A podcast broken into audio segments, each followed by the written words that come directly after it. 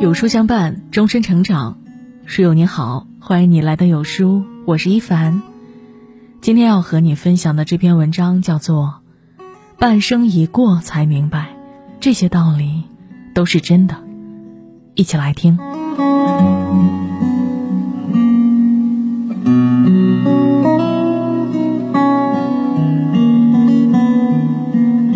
听过这样一句话，颇有感触。人生就像饺子，无论是被拖下水、扔下水，还是自己跳下水，不被生活磨烫一下子，就算不得成熟。很多道理，年轻时不懂得，懂得时已不再年轻。经历半生浮沉，才明白，什么是人生最重要的东西。那些。我们曾不以为然的道理，原来蕴藏着幸福生活最真的意义。关于做人，所谓的高情商是让自己活得舒服。曾有人问蔡康永：“我们训练情商的最终目的是什么？”他的答案很简单：能舒服的做自己。随着年龄增长，越来越能体会这句话的深刻含义。曾经很长一段时间。我对人际关系有着很深的执念，总想给别人留下好印象，所以常常会过度捕捉别人的感受，拼命满足别人的需求和喜好。可这样做并没有得到好人缘，反而成为最容易被忽视的那个。一味的取悦别人的后果，就是把自己搞得身心俱疲。辗转半生，才渐渐明白。其实，一个人最高级的情商是让自己活得舒服。美国心理学大师因茨科胡特曾提出一个词：“没有敌意的坚决。”简单的理解是，人际交往中要划清一个界限。对于别人的冒犯，我们不以愤怒的方式回应；对于别人的期待，不以委屈自己的方式迎合。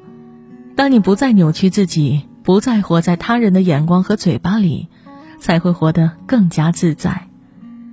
当你以一种更成熟、更平和的态度去坚守自我，你才会真正受人尊重。这才是高情商带给我们最大的意义。关于读书，年纪大了才发现，多读书真的有用。关于读书，作家梁晓声有句话说的极好。读书的目的不在于取得多大成就，而在于当你被生活打回原形、陷入泥潭时，给你一种内在的力量。生活中的纠结和痛苦常常让我们陷入一个死胡同里，不知如何是好。但当你打开一本书，你会发现，你所有的情绪都仿佛被人聆听、被人理解。他会告诉你，这世界远比你想象中的宽阔。眼前的挫折不过是沧海一粟。读书越多，越懂得这世间万物背后自有规律，对待很多事情的心态是平和的，是通达的。人生的旅途，遇见很多人，也走散很多人，最终我们都会明白，其实，人这一辈子是孤独的，唯有书籍，能丰富你的精神世界，陪着你。走过漫长岁月，你在书中找到了自己，塑造了自己，成为期待中那个最好的自己。当你尝尽书中之味，方可不为外界所扰，自得人生的闲适之境。关于婚姻危机，别把婚姻看得太重，危机就不是事儿。有人说。中年夫妻的现状是，想过过不好，想离离不了。但其实，婚姻是一种人际关系，婚姻危机注定会产生，是因为任何人不可能做到永远完美。我们会暴露自己的缺点，会变得想去控制对方、改变对方，甚至捆绑对方。说到底，都是因为把婚姻看得太重了。心理学家曾奇峰曾说过一个有趣的比喻。拿出婚姻算个屁的架势，婚姻就不会是个屁；如果拿出靠婚姻获得母乳般滋养的架势，得到的一定是个屁。话糙理不糙。人生本应该是宽阔的，而非只有婚姻这一件事。当你学会把注意力放在自己身上，比如多跟朋友聚会、出游旅行、读书写字，尝试去提升自己，而非拿着八倍镜去观察伴侣、琢磨婚姻的时候，你会发现，婚姻危机并没有想象中可怕。自己活明白了，一切就都顺了。关于年龄焦虑，你怕的不是变老，而是老了一事无成。前几天和一位老朋友聊天，感慨良多。他最近刚刚调职到一个新部门，很多业务需要从头学起，每天忙得跟打仗一样。晚上到家还要陪孩子做功课、收拾屋子，洗洗涮涮，一直到深夜。公司里年轻人越来越多，他们没有家庭压力、经济压力，还有用不完的力气。有那么一瞬间，真的觉得自己老了，而老了不可怕，可怕的是依然一事无成。但我却是羡慕他的，有一份依然值得奋斗的工作，一双可爱的儿女，一个美满的家庭。你看，所谓的一事无成，其实都是比较出来的，跟年轻人比体力，跟有钱人比经济。注定会让自己感到无力，但是如果纵向看待自己的人生，你拥有的其实一直在向上累积。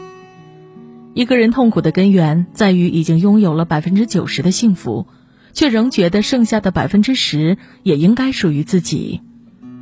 想起一书说的一句话：“当我四十岁的时候，身体健康，略有积蓄，已婚，丈夫体贴，孩子听话，有一份真正喜欢的工作。”这就是成功。幸福其实很简单，有事做，有人爱，有所期待，少一些比较，就少一些焦虑，牢牢握紧手中的幸福，且行且珍惜。关于父母，父母不是慢慢变老的，而是一瞬间变老的。知乎上有一个话题，在哪一瞬间你发现父母变老的？有位网友分享了他的故事：大学毕业后，他离开甘肃老家，去北京打拼事业，事业做得越来越好，给父母打钱的频次越来越多，但回老家的次数也越来越少。跟父母通话，无论何时，电话那边传来的始终是一切都好。一次，他独自乘坐高铁回家，想给父母一个惊喜。推开门的一瞬间，他突然泪目。母亲的腿疾愈发严重，躺在床上无法动弹。佝偻着背的父亲，正端着水杯准备递给母亲，一脸惊讶又有些羞愧地看着他。他说：“这辈子都不会忘记这一幕。作为儿女，我们亏欠的太多了。”想起颜如晶曾说过的一句话：“父母是孩子前半生唯一的观众。”孩子是父母后半生唯一的观众。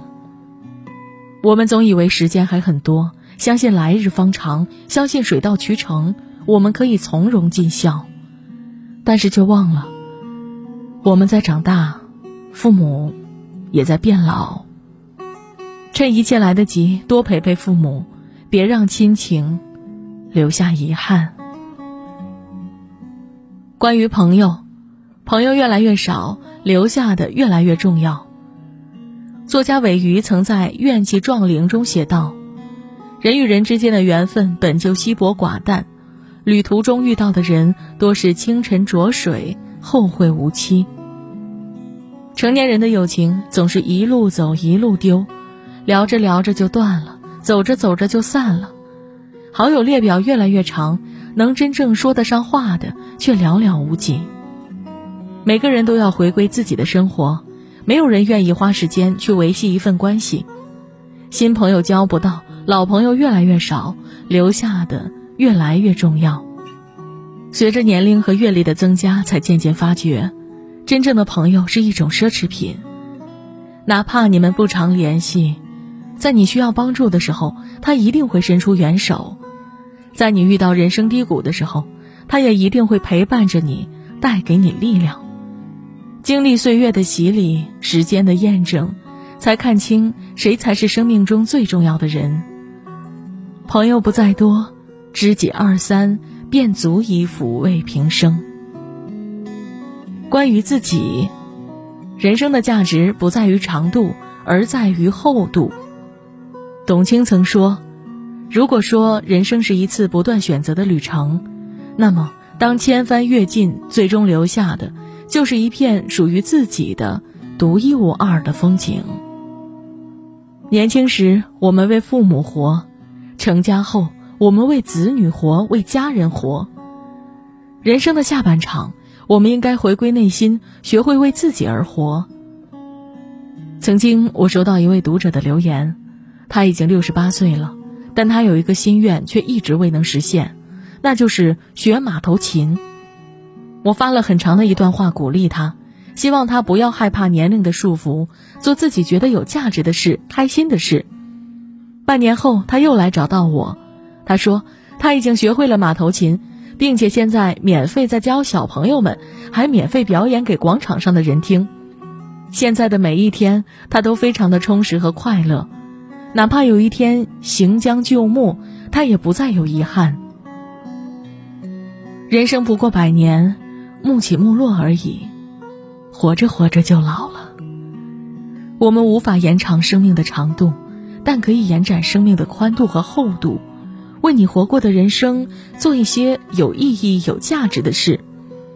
诚如加缪所说：“对未来真正的慷慨，是把一切献给现在。”在有限的时间里，去体验、去冒险、去探索、去帮助别人、去实现自我，这才是人生下半程最好的活法。三毛曾说：“我来不及认真的年轻，待明白过来时，只能选择认真的老去。走过半生，历尽千帆，才明白，我们一直追寻的答案。”其实就藏在平凡生活的点滴之中。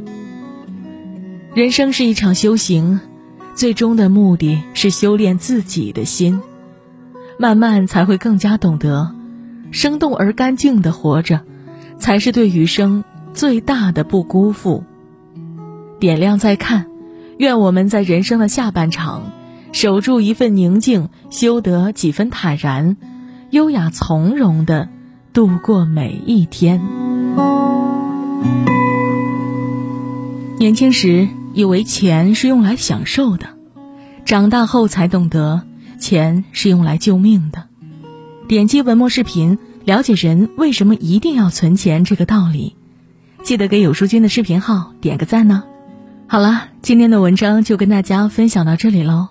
如果您喜欢今天的文章，或者有自己的看法和见解，欢迎在文末留言区和有书君留言互动哦。